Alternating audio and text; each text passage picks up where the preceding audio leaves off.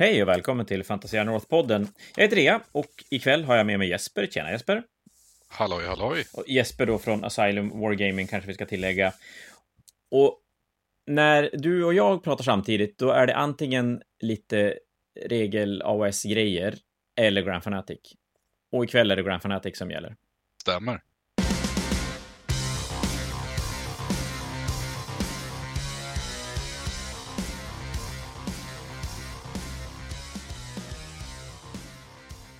Andra året i rad som vi ska köra den här lagturneringen och förra året var ju en succé som enligt anmälande lag i AS i alla fall inte var en succé förra året utan är en succé i år. Ja, men verkligen. För, för er som inte vet så, så kanske vi ska, nu tror jag i och för sig nästan alla som lyssnar på det här har koll på Grand Fanaticen, men vi, vi kör den ändå. Grand Fanatic är då ett turneringskoncept som arrangeras av Fantasia och Asylum Wargaming tillsammans. Det är ett fyramannalag turneringsevent som hålls i Bålsta på Aronsborgs konferenshotell. För er som inte har koll så ligger Bålsta, för oss som är norr om Sundsvall ligger det i Stockholm. För alla söder om Stockholm, äh, söder om Sundsvall så ligger det 40 minuter. Vad blir det? Nord... Nej, fan blir det? Det blir nordväst om Stockholm, va? Ja, var det en Stockholm enligt de som sa så? Nej, nej, det är nog bara jag. Men, men det är okej. Det, det, det ligger det, runt Stockholm. Ja, men det, det, är så här 40 minuter från, från Arlanda, 40 minuter från Stockholm med, med, med tåg. Så det är ju, det är ju nära. Det är för de allra flesta som, som eh, kan flyga till Stockholm och sen tar sig därifrån. Fantastisk anläggning också. Ja, men verkligen. Det är ju en sån där eh, företagskonferensanläggning med, med en ganska tydlig sommartouch ändå på, på hur det är upplagt. Det är ganska stora utomhusytor för, för servering och grejer. Men, men väldigt modernt och ja, hade det varit för 6, 7, 8 år sedan, då hade det ju varit superduper exklusivt i figursammanhang. Nu är vi ju rätt bortskämda, men det är ändå en bra, riktigt bra lokal. Fina hotellrum och, och, och sådär, så att eh, den, eh, den höll måttet. I fjol så var vi ja, jag kommer inte ihåg. Alltså, ibland kan man ju tänka sig att man borde ha gjort lite research och så här, bara saker som man ska komma ihåg när man pratar. Men vi var vadå, 20-ish 40K-lag? 23 40K och 15 AS om jag minns okay. rätt. Någon har gjort matten, eller gjort hemläxan bättre än vad jag har gjort. Uppenbarligen. Ja, men jag minns att vi, för vi hade ju tre, manna, eller tre lags pairing i AS mm, förra året. Hade vi 40 också. Att, ja, därav 23 och 15, det satte sig rätt ordentligt då att att det var ojämnt och därav kommer jag ihåg skiten. Ja, hur många är vi i år, än så länge? Just nu är på listan uppskrivet 20 40K-lag och 24 AS. Så då är vi då 22 40K-lag och 24 AS än så länge. Det är två 40K-lag som har anmält sig nu bara i dagarna som inte har kommit upp än. Eh, vilket är ju en, en total ökning. Eh, sen saknar vi något 40K-lag för att komma upp i samma antal. Men vi ser det som ett helt event. Vi ser det som en, en kul liten tävling mellan de två spelen. Men i slutändan så är det ju totalen AS som, är, som är det viktiga. Exakt det jag tänkte också. eh, det, det triggar alltid någon. Det, det, totalen som är det viktiga, det, det är ändå lite samma skrot och korn och folk känner varandra ganska ordentligt över spelgränsen. Så att totalen känner jag är det viktiga. Och för er som var med förra gången så jag tänker att vi tar det på en gång. Vi hade egentligen det enda kan jag känna som var en stor grej som, som funkade halvers i fjol. Det var AS-lokalen som blev för trång för den mängd spelare som det var. Men i år är det löst. Vi har även, eller vi har en till del av hotellet som vi ska spela på, så att vart exakt de olika spelen hamnar, det har vi inte riktigt bestämt än, men det kommer inte att bli lika trångt och lika hög ljudvolym som det var förra gången. Nej, vi kommer ju ha betydligt mer plats. Vi har ju ytan som var nere, nere i baren också i år. Har vi. Varför skulle inte alla vilja spela därför? Eh, jag tror att vissa lag kommer ju försöka få spela där nere hela tiden. Vilket det är ju nästan så att det kostar extra för att slippa gå i trapporna. Ja, precis. Och nära till baren. Helt fantastiskt. Yep. När det kommer till eventet i stort så är det då en fyramannalagturnering i Worlds VTC-style eh, kan man väl egentligen enkelt sammanfatta det som. Man paras mot ett annat, ett annat lag. Eh, sen finns det en, en pairing-processen där man matchar de olika deltagarna i lagen mot varandra. De spelar individuella matcher, samlar ihop en poäng som läggs i en pott till ditt lag. Och sen paras man egentligen lite grann efter samma system som i en singelturnering, fast som lag då, eh, i fem matcher. Yes. Så är det. Och vi har även sett till att på fredag kväll för de som kommer dit tidigare så kommer det vara ett quiz på kvällen med blandad AS 40K och GV-historia i quizet. Så det kommer finnas lite fredagsunderhållning också. Det hade jag ingen koll på. Det lät ju svinkul. Ja. Jag är på. Ja. Det... Jag har bara koll på allt gammalt. Jag har inte koll på någonting nytt. Nej, men det är det som är det roliga. Han som har gjort det här quizet är en av eh, kompisarna som pysslar väldigt mycket med quiz. Han har det som jobb också. Sådär. Eh, så han håller massa quiz ute på krogar och liknande i Karlstad. Så lite pubquiz-koncept alltså? Ja, och fredagskvällen, vad kan vara trevligare då än att kanske hänga ner i baren eller vem vet, quizet kanske är i poolen. Vi får se. Den där poolen. Eh, då är det väl så att tyvärr som vi som arrangerar skiten kommer måste ställa ut terräng och göra sådana saker. Men eh, turnering arrangeras väl inte för arrangörens skull alltid, utan lite grann för deltagarnas skull. Lite grann. Så är det väl lite också. Ja, lite. Är det. Jag tänker att all information om turneringen finns på asylumwargaming.se under fliken som heter Grand Fanatic. Där ligger anmälda lag, länk till biljetterna och även länk till det som kallas kaptenspack, men det blir ju egentligen ett playerpack för en, en singelturnering. Eh, har, är ni inte anmälda eller är anmälda men inte har fått inbjudan till olika Discord-kanaler så, så finns den där och kika igenom och det mesta finns nu till båda spelen med i de där eh, dokumenten. Yes, det ska du väl göra. Och hotellrumsbokningarna finns där också att hitta. Och fan, de funkar nu också. Verkar det som i alla fall. Mm. Till skillnad från i fjol. Ja, de har gått smidigare i år i alla fall. Ja, det är några som har fått strula lite grann, men, men det verkar funka rätt bra. Och så, så det ska vi säga då att det finns ett, ett hotellpaket där man köper hotellrum, middag, så att det ingår lunch och middag lördag och lunch söndag. Så att tanken är att det ska bli ett helhetsevent där vi jättegärna ser att ni som är med spenderar hela helgen där ute och inte försöker ta sig iväg någonstans. Det är ganska oländigt att ge sig in till något partyställe så att det är kanske lika bra att stanna där och umgås. Eh, bar oh ja, finns... Party. Ja, party var det. Party var det. Och pool finns det. Ja. Har du sagt, tror jag. Eller? Det sa vi. Ja, men jag tror det. Jag tror det. Jag har hört den förut. Så, så pool och Om bar... inte så finns det faktiskt pool. Ja. Faktiskt. Ja. Men... Var du i poolen förra året? Nej, alltså jag är ingen badare. Det är fan i mig inte jag. Jag, jag, jag tror jag lämnar min plats åt någon annan. Ja. Det är, att bli blöt är drygt. jag säger bara så. Ja, jag duschar, det gör jag. Men, men eh, bada, nej. Eh, jag vet inte om jag blir för gammal eller någonting. Ingen men, bastukille heller då? Nej, faktiskt inte heller det. Jag, jag, sådär vinter, kanske det är lite härligt att basta, men jag, jag var i fjällen i helgen och med, hos en polare som har stuga. Vi spelade 40K och han hade en ny bastu och jag bastade inte. Alla andra bastade, jag bastade inte. Nej. Jag limmade gräs på mina tyrannider gjorde jag. Oh, spännande. Ja, ja färdig nu inför för ny Codex-release. När det kommer till anmälan och grejer så som sagt länk till biljetten finns på Asylum Wargaming så det är inga konstigheter. Vi har satt deadline för anmälan den 5 september. Det är ganska precis en vecka kvar. Och det är egentligen för att listinskicket Age of Sigmar är den 6 september. Stämmer. 40K eh, har vi skjutit det till den oh, tionde.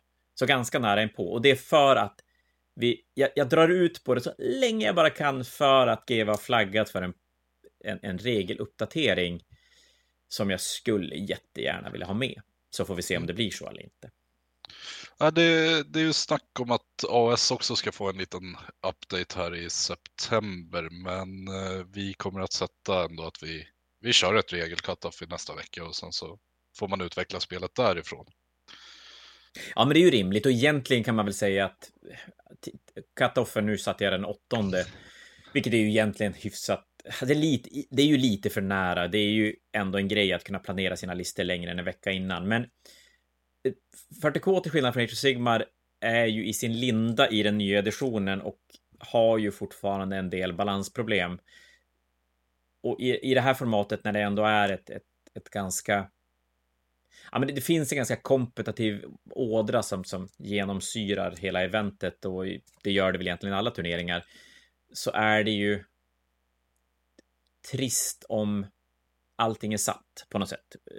Oh, ja. VTC har varit i 40K alldeles nyligt så att det blir ju ganska enkelt, framförallt för de VTC-spelarna som har varit iväg, att ta de listor som har gått bäst och bara köra. Och, och det vore ju kul med, med, att det rivs upp och blir lite annorlunda innan. Japp. Men på tal om listor som spelas och så, hur, hur ligger 40K till? Vad tror du att vi kommer se mycket av i, i topplagen om man säger så? Då? Vad är det man ska välja för kodex till sina topplag om man ska sikta på att ta hem turneringen om man säger så. Som det ser ut nu så, så är ju Eldar, eller Eldari då, är ju självskriven i alla lag som vill försöka vinna. Och då har du väl sådär, äh, parar dem in i något annat och, och, du har en ganska god chans att vinna. Eller försöka para dem in i en mirror match och, och se vem som är bäst på att spela. Eh, så Eldari kommer nog vara med i de allra flesta armé, eh, lag som vill försöka vinna beroende lite grann på vad som händer med. De är väl de som kanske kan få sig den största kängan eh, av en eventuell uppdatering. Mm. Sen efter det så, så, tror jag att vi kommer att se Knights i ganska många, många lag. Knightsen är ju en armé som kan svänga rätt hårt och, och kan vara rätt bra att para in i vissa saker. Eh, Custodes, Custodes är väldigt, väldigt bra. Så, så de kommer nog se Necrons är också en, en riktigt stabil, stabil lista. Och, och, det är väl de fyra arméer som kanske för tillfället går, går bäst. Men Sen ja, men de sticker ut sådär lite extra. Ja, men exakt. Och, och det är väl så att i 40K, det är väl Eldar framförallt som, som sticker iväg i procent. De är nästan uppe i 75 procent winrate om det inte är till och med ännu mer. Så det är ju orimligt mycket. Ja. Där, där 40K kanske har balansproblemen just nu också är väl att de arméer som går sämst, de går riktigt knackigt, gör de. All right. Men, Hur men... står sig nya, alltså Space Marines och Tyranids? Jag tänker det var ju ändå det som var nya editionens ansikte. De får, uh, Space Marines, vissa varianter av Space Marines går riktigt, riktigt bra. Uh, Space Marines är ju så jävla brett, de har ju så mycket grejer. Så att, men, men oh, ja. Deathwatch är väl de som är hetast för tillfället. Uh, de har fått sig kanske mest roliga regler. Så Deathwatch går bra, men sen har vi blodänglar går riktigt knackigt om du inte spelar blodänglar. Om du inte spelar röda Space Marines så är det en Blood Angel, men du spelar allting som en, en vanlig Space Marine-armé har egentligen. Right. Sen Tyrannider ligger där och skvalpar någonstans i mittenträsket på en ganska mysig 50%-ish winrate. Så, så eh, så ett rätt så lyckat släpp skulle man kunna säga då. Ja, men nya 40K-editionen tycker jag ändå har, har mottagits bra. Den... Okej, okay, det, det, är ju kanske inte helt opartisk i frågan, men den är bra. Det skillnaden med, med den här editionssläppet mot egentligen alla nya editioner, egentligen till alla spel, om vi ska prata Age of Sigmar eller gamla fantasy, det är att det är väl första gången jag tycker att de gör en sån reboot av, av Army Books när den gamla editionen mår jätte, jättebra. Mm. Och det är lite annorlunda. Oftast kommer ju nya editioner när, när någonstans spelet är på väg utför. Nu var väl spelet, framförallt turneringssidan var ju kanske så bra som den någonsin har varit och så sen görs det om. Och det gör ju att folk förväntas ju balansen från nionde när de har haft två år på sig att tweaka och tweaka och tweaka. Och det händer ju inte på en gång. Det tar ju tid innan det, innan det landar. Så är det ju alltid. Liksom. Det, det, finns ju så himla mycket att utforska och självklart det finns alltid utslutningsmetoden rätt tidigt att det här är bara inte bra. Men sen så när du gräver och gräver så kommer du alltid hitta, den här enheten ser ju medioker ut, men i samband med det, det, det och det där borta och sen så att du slår en 2 plus så blev den jätte, jättebra. Men det tar ju så lång tid att hitta den kombon ibland. Ja, men precis, och då kan jag väl tycka att ibland så blir ju spelarcommunityn lite lat, att man tittar på er som är iväg och spelar Worlds och, och grejer och, och så gör man det. Mm. För att ni har ju som någonstans löst det. Så då behöver inte jag lösa det. Men... Eh, mm. Och, och, det är väl det roliga när det kommer en poänguppdatering, en regelförändring ganska nära in på en sån här turnering. Att helt plötsligt måste ju alla på ganska kort tid uppfinna hjulet. Och det är ju bra. Oh ja, det är ju det som är det roliga, liksom att hitta de här kombinationerna eller lösningen på en, en annan lista. Är det. Hur mm. låser jag upp min armé att vara bra mot det som är bra framförallt?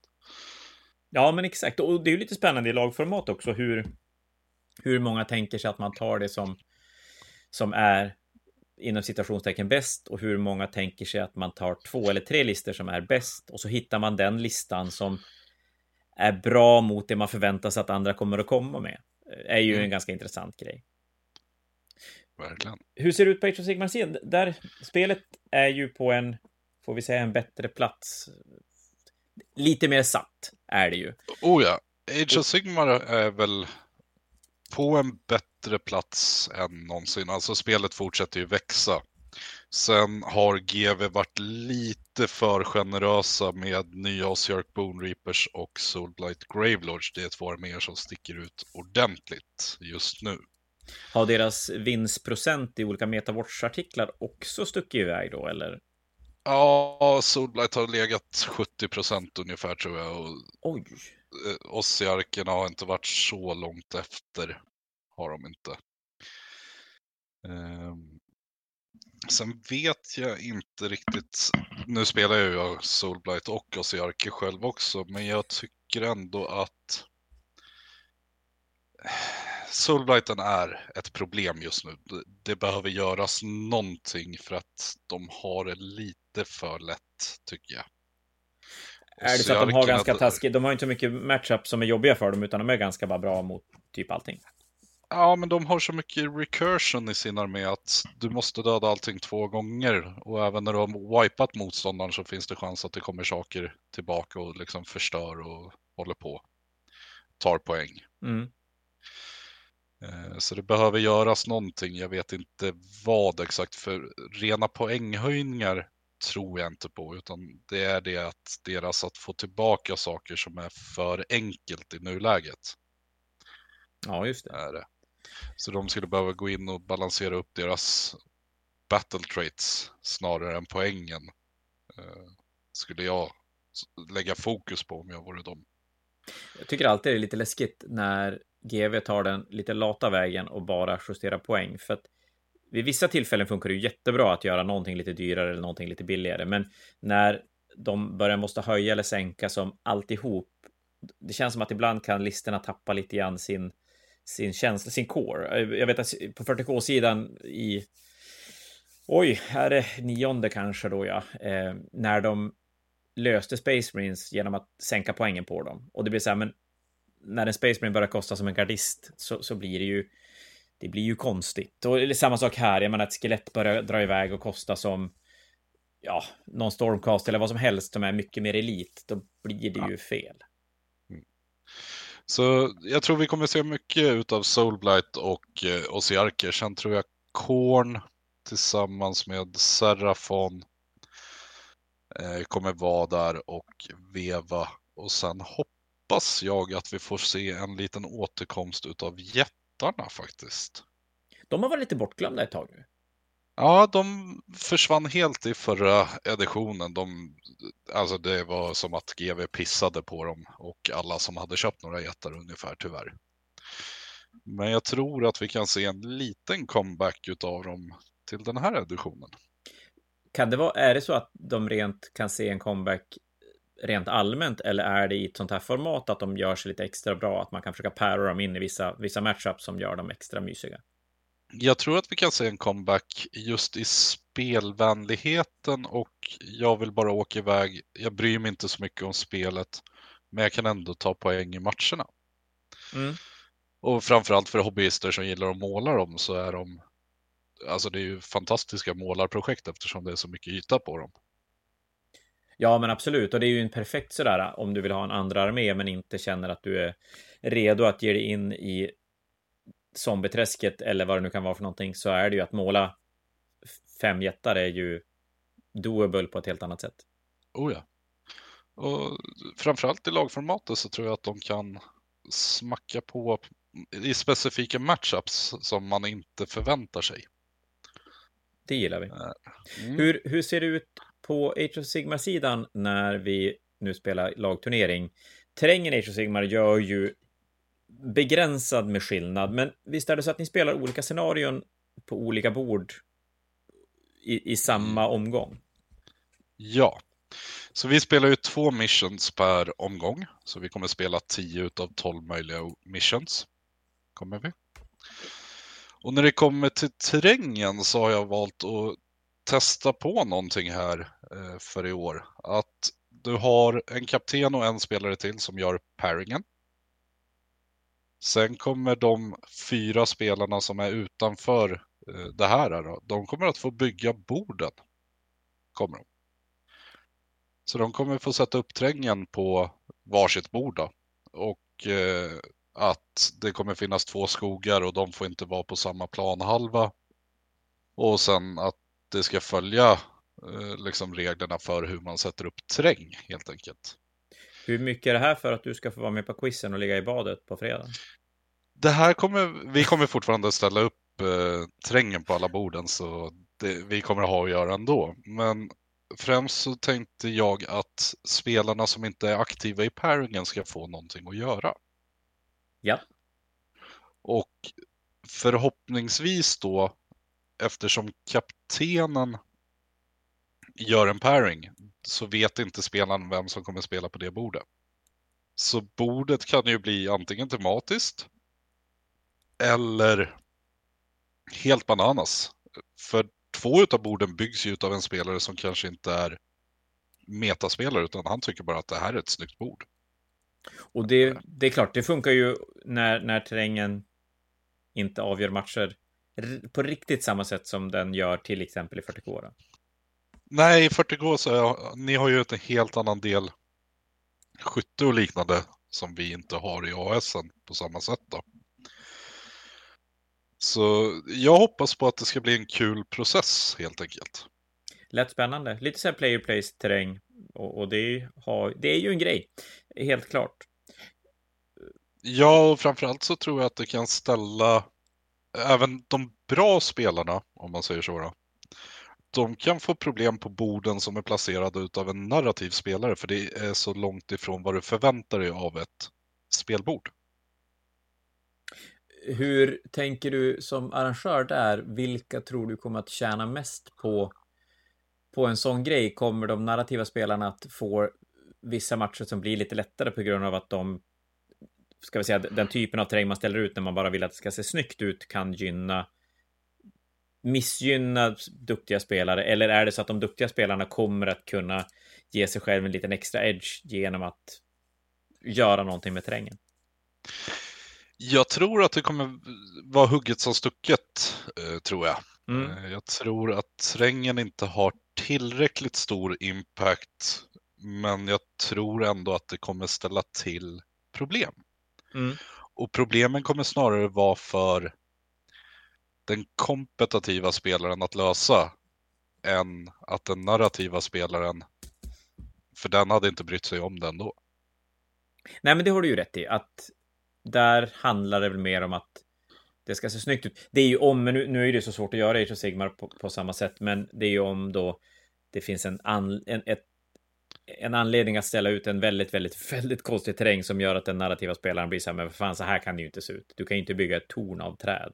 Eller vad det nu kan vara för någonting. Men, men jag känner att det är nog inte ett problem. Nej, vi har ju ändå relativt klara regler med terrängen och alla borden kommer ju ha markörer på terrängbitarna om det är Garrisons skogar eller impassable terräng, att du inte får stå eller gå på den. Mm.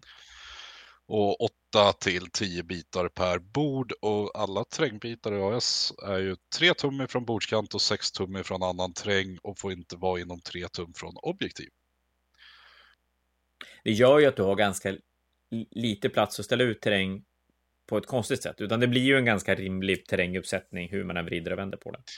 Ja, men du kan samtidigt skapa de här killzonesen, liksom att du har, här är en gata in i mitten objektivet och du, du har impass på sidorna av det, så det blir en liksom Valley of Death, bara rakt av. Mm. Så jag tror man kommer kunna se ganska roliga bataljer på det sättet. Ja, det blir spännande att se, för det är väl lite, lite av ett nytt. Inte brukar det spelas mycket player place terräng i Age of Sigmar, va? Nej, det brukar det inte. Brukar inte. Så det blir kul. Eh, på 40K-sidan så kommer vi att använda oss av ungefär samma koncept som de använder på VTCn som vi använde på förra Grand Fanatic också. Att du har, vi har fyra bord till varje laguppsättning.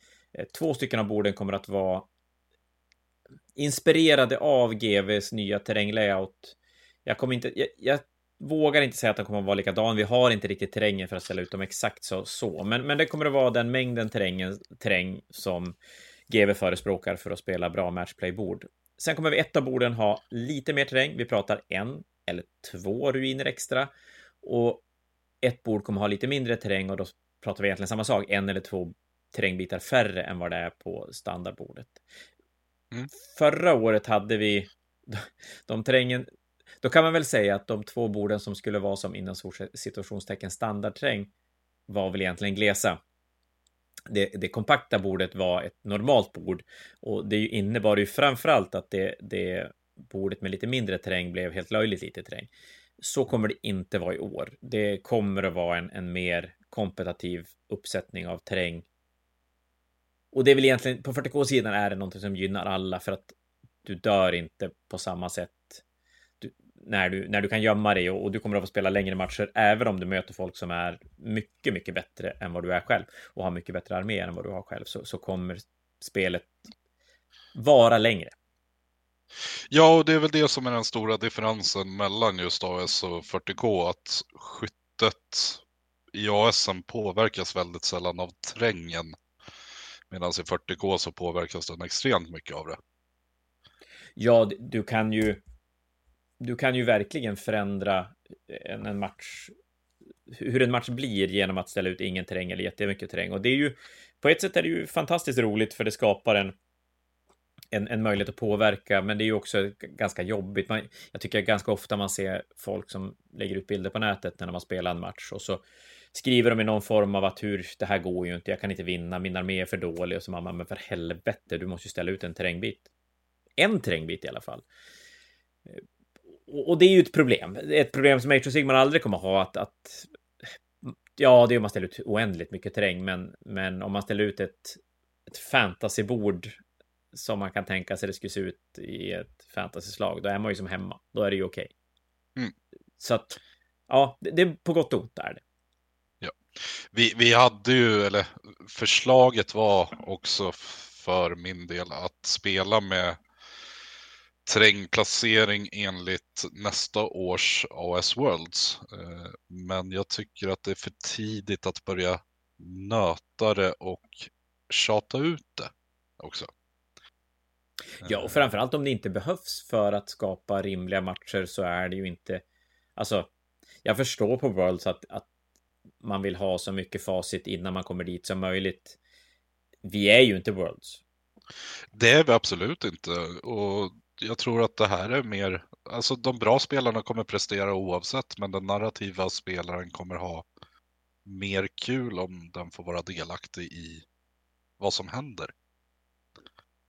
Ja, ja, absolut. Det har du ju alldeles, alldeles rätt i. Och det, där kanske vi också kliver in på en liten del som är värt att nämna. Och det är ju det här med vilka ska vara med och spela. Och som, som arrangör så är man ju lite färgad i att man vill att alla ska komma och spela. Men jag tycker att lagformat, turneringar är ju den mest uppenbara turneringen som är tillgänglig för alla. Mm. Det, det, är inte alltid enklast att hitta ett lag, men när man väl Nej. är i ett lag så kommer man ha kul. Ja, men eller hur? Det, det har du ju alldeles rätt i. Nej, det, det kan ju vara lurigt att hitta tre polare som, som inte att man hittar kanske tre kompisar som, som vill spela figurspel med en, men att man hittar tre stycken till som är, är villiga att åka iväg. Det kostar en liten slant att spela, det går inte att komma ifrån och, och ha tid att vara borta en, en helg från familjen. Men har man den möjligheten så är det ju otroligt värt. Det, det är ju ett fantastiskt format för de som tycker om att tävla, för du, du ger dig själv ännu mer möjlighet att påverka matcher och påverka utgången av spel och du det, det, blir så, det blir så mycket i det hela som är viktigt och blir intressant. Är du inte ute efter tävlingsdelen utan egentligen bara ute efter att rulla tärningar och flytta figurer och umgås och tycker det är roligt att spela så är det ju ett format där du egentligen på samma sätt, du kan påverka matchupen som gör att du kanske kan få en, en, en armé som är enklare och mer tacksam att möta. Eh, börjar du få jättemycket stryk så är det som värt att kriga till sig poängen för att tillsammans som lag kan man ju lyckas åstadkomma någonting alldeles, alldeles superspännande om alla ger det där lilla extra. Och sen att komma som ny på en turnering och vara själv, det kan ju vara lite läskigt. Jag menar, både på 40K och på Age of Sigmar-sidan så är det ju en ganska stor del av turneringsvärlden som känner varandra rätt väl. Och det gör ju att åker omkring och jag tror att vi framförallt är det så mer i södra Sverige än vad det blir uppe i Norrland att många åker på, på samma turneringar och lär känna varandra väldigt väl. Och komma då själv, det kan vara lite lurigt om man inte är supersocial och, och bara ha det här att bjuda på sig själv. Att, att, och här är man ju i alla fall fyra som kan hålla handen tillsammans. Så är det ju. Och jag menar, kollar jag på laglistan för AS så är det 24 lag, men det är 16 lag som är potentiella vinnare skulle jag säga. Alla är väl potentiella vinnare, men 16 lag som jag ändå tror har kvaliteten att kunna gå före, om man säger så istället. Då. Mm. Och vissa lag är ju liksom, vi har flera lag som uttalat är med bara för att stå i baren, dricka bärs och slå lite tärning. Ja, ja men det, det är ju verkligen, det, alla delar finns och jag tror att, nu vet jag inte exakt hur det ser ut på, på Age of Sigmar-sidan, men på 40K-sidan så har vi en ganska stor del av communityn som av, eller av lagen som är anmälda för att komma dit, som är där för att med, med uttalad ambition av att vinna och kommer att stå i baren. Mm. Så, så, eh, vi, vi får nog alla, alla, alla delar av det och, det, nej men det och det gör att det är en, en fantastisk skön stämning. Det, du kan som vara vilken typ av spelare som helst så kommer du få en, en rolig en rolig helg. Oh ja, så är det. Men i övrigt är det som en vanlig turnering när det kommer till förberedelserna runt omkring. Du ska ha din målade armé. Ja, det är väl det. Och ta det dit. Och ta det dit och sen så har vi ju målartävling också kan vi ju säga. Eh, och det är ju en spelare per lag som får ställa upp. Ja, vi, vi, jag ska, nu har inte jag tagit det med Jesper innan, men, men vi, vi, vi kommer att komma ut med lite, lite mer information kring den där Best in Show-grejen. Det, det, finns lite saker vi måste spika bättre. Eh, vi kommer att återkomma med det Jesper. Ja. Så, så, att ni vet om. Men ja, Jesper har rätt i att det kommer att komma en, en typ av målar, armémålartävling och det kommer att vara max en per lag som får vara med. Så, så där har du helt rätt. Eh, ja. Sen kanske vi inte kan ta med alla lag som ställer ut sina arméer. Det blir lite mycket. Ja, ja, ja. Informationen om mer om det kommer att komma ut. Men ja, det blir det. Det blir en quiz på fredagen för er som är, sugen på det.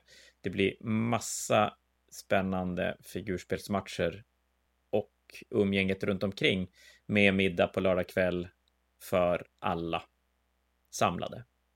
Ja, men det kommer bli en kalashelg. Ja, men det, den kommer att bli helt fantastisk. Vi har lite sista veckors planering att göra. Det kommer att dyka upp lite poddformat kring lister. Poddformat, vad fan är det för jävla ord? Det kommer att dyka upp lite poddar med kring list, listorna när vi väl har listinskicken färdiga. Och då vet vi väl lite mer hur det ser ut. Det blir ju jättespännande att se hur, hur hur ser det ut på Age of Sigmar-sidan? Är det några mer som du inte tror kommer att vara representerade alls? Jag tänker att det kan ju alltid dyka upp de här casual-spelarna som, som spelar sin armé punkt, men om man ser rent eh, kompetitivt, vad... vad... Gamla Cities och Sigmar tror jag inte att vi kommer se. nej. Nej. Tror jag nej. Inte. Och de ja. nya är ju inte tillåtna. Nej, men, men det är väl bra att säga, för den boken kommer ju i armébox-sammanhang i, på lördag. På lördag. Och att det släpps på lördag så kommer det inte, och speciellt inte när det släpps i armébox-formatet. Nej, nej, nej, det är helt orimligt. Den, den ska släppas löst så att du kan köpa den som bok innan den får börja turneringsspelas. Och drömmen är ju också att man, man egentligen har en liten tid på sig att, att boken ska landa. Ja, men jävlar i satan i gatan.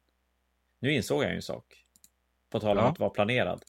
Jag ska kolla nu här när jag satte regelkatoffen till 40K. Jag satte den 6 nionde. Tack för den du. Det var onsdag. Det var bra.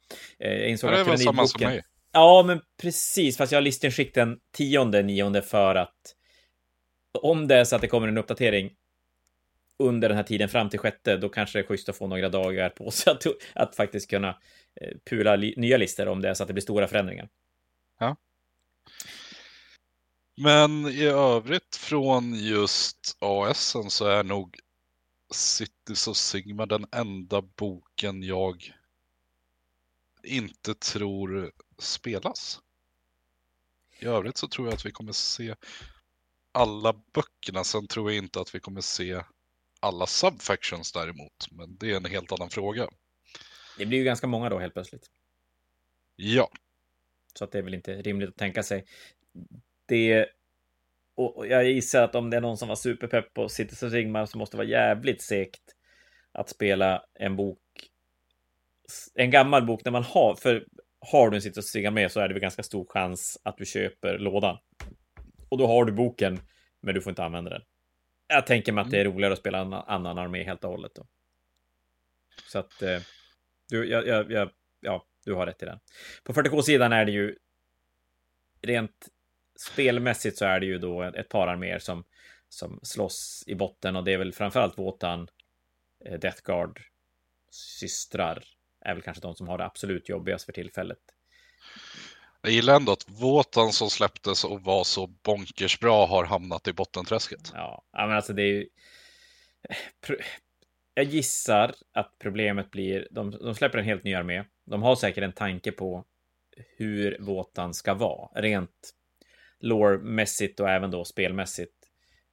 De speltestas i ett meta som när våtan väl släpps, då har de här böckerna som, som de förmodligen har speltestats mot, som har blivit nerfade i skoskaften.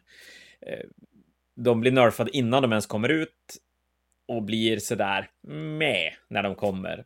Och så sen är det väl så att nu när det är nya editioner och det ska skrivas nya temporära regler så, så märks det väl kanske att de inte riktigt vet vad våtan ska vad ska våtan göra? Ska det vara dvärgar som alltså, tål mycket stryk? Eller, alltså, så att de är, de är som istället för att vara all over the place är de som ingenstans. Ja, men det märks rätt tydligt på, på vissa böcker nu. Ta Cities of Sigmar som ska släppas eh, nu till helgen för AS då. Att de har samma regler på vissa units som Soulblight hade när den kom. Så det märks ju hur långt i förväg regler är skrivna också, men att releasen sker senare. Mm. För de reglerna i Soulblight-boken har redan blivit FAQ och ändrade till någonting helt annat, men det är exakt samma wording. Ja, och det, och det blir ju... Det är ju någonstans ofrånkomligt att det där händer när det, det ska tryckas och det ska skeppas och det ska släppas. Oh ja. Så, så den alltså, får man väl egentligen bara köpa. Men ja, den är ju lite, lite frustrerande när man precis kanske har fått slagit sig blodig mot Soulblights och, och fått stryk. Och sen när man väl ändrar de reglerna, då kommer nästa armé som man ska försöka då göra samma sak med. Ja, men det, det märks ju att liksom boktrycken och så, det ligger ju ett halvår minst i linen. Ja, jo, men det, det är ju jätte, jättelång deadline på på boktrycken för att allting ska klaffa med, med leveranser både från tryckerier till, till GV och sen ut från GV till alla underleverantörer och sådär. Så att det är det är nog inte ett angenämt problem för dem. Nej, det är ju en riktig kedja liksom. Och någonstans är det hela, vi, vi gnäller ju på regler höger och vänster och hit och dit. Men med tanke på hur långt i förväg saker och ting skrivs och planeras så ändå en eloge att de lyckas hålla det uppe med tanke på hur stort spelet ändå är. Alltså det är ju inte en helg som det inte är en stor turnering. Nej, men så är det ju. Och, och det tycker jag att när, när GV får som mest gnäll på att allting är obalanserat och inte funkar, så, så någonstans måste man ändå så här backa och titta på det och inse att trots att vi sitter med ett facit på hur spelet är, så är det svårt att hitta bra lösningar för att göra det då perfekt. Och de sitter oh ja. i ett litet vakuum x antal spelare, men bara en bråkdel som du säger av, av de här turneringsmassorna som spelar och ska försöka skriva regler som, som funkar. Och, och där får man ju ändå säga att de gör det jävligt bra. Oh ja, alltså turneringsscenen är ju en scen liksom, men sen så har du alla som sitter hemma och spelar och bara har det som en hobby och har kul med det också. Det är ju, jag vet inte, det hade varit kul att veta hur många Leviathan-boxar som såldes totalt. Mm. Det är många. Det är nog en hel jävla massa.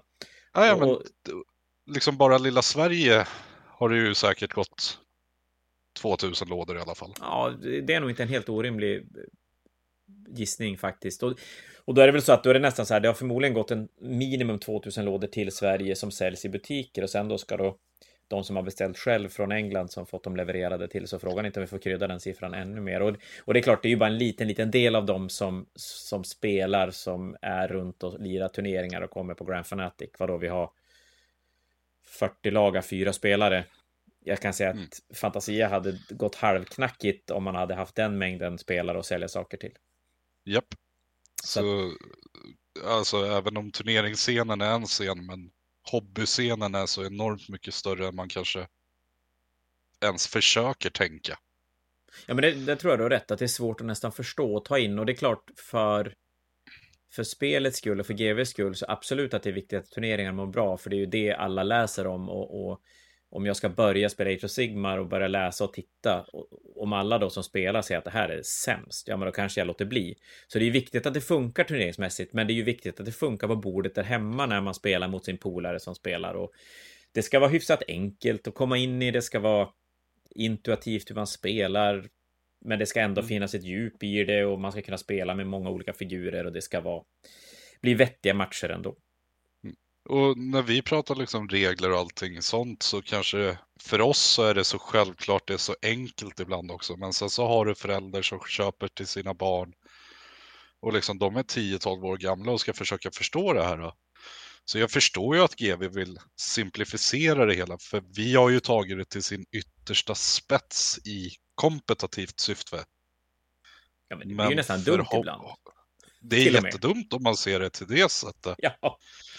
För samtidigt så har du eh, Olle och Gustav som sitter och ska spela sin första match någonsin och så har de för mycket att försöka förstå. Ja.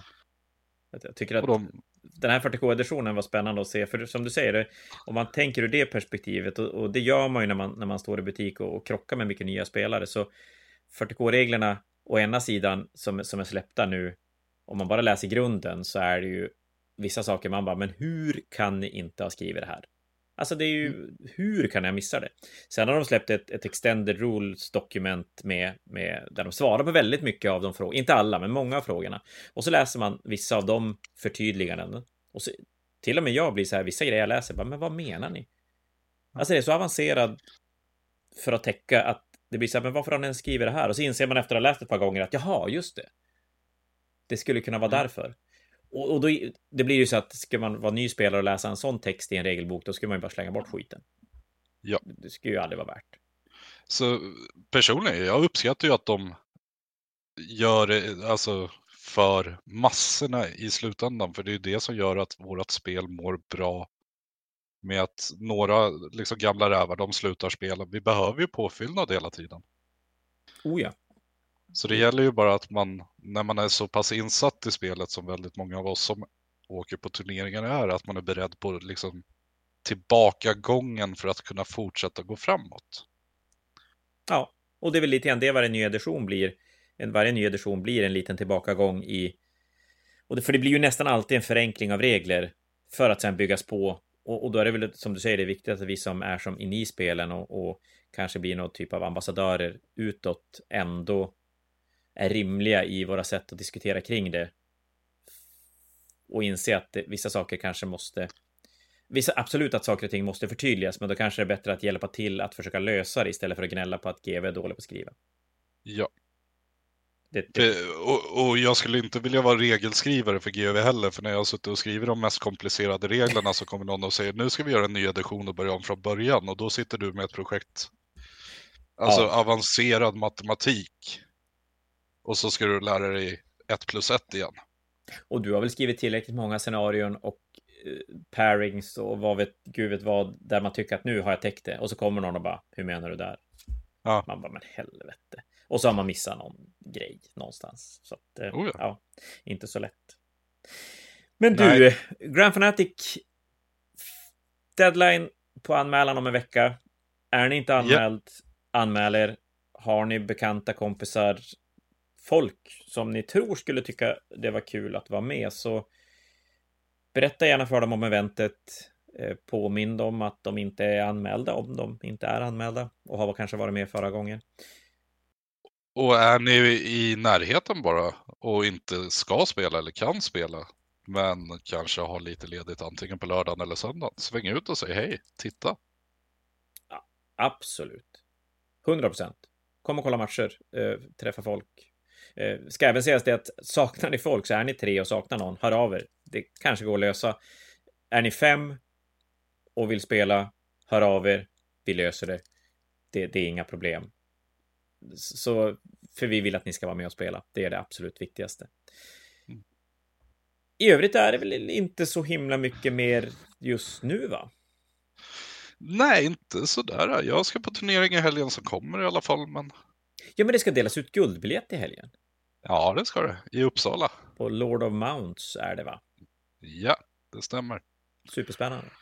Ja, det ska bli riktigt kul för det är ju våran eh, hobbyhörna om man säger så. Det är ju helhetspriset som får åka. Ja, men precis. Så det är lite målartävling, det är lite quiz, det är spel. Alltså det är hela alltet. Så det ska bli riktigt kul att se vem som får åka ska det. Ja, för efter helgen då har vi båda 40K och båda Age of Sigmar-biljetterna färdiga. Så att då är det bara att eh, förbereda sig för november då. Ja, då har vi våra representanter liksom. Mm.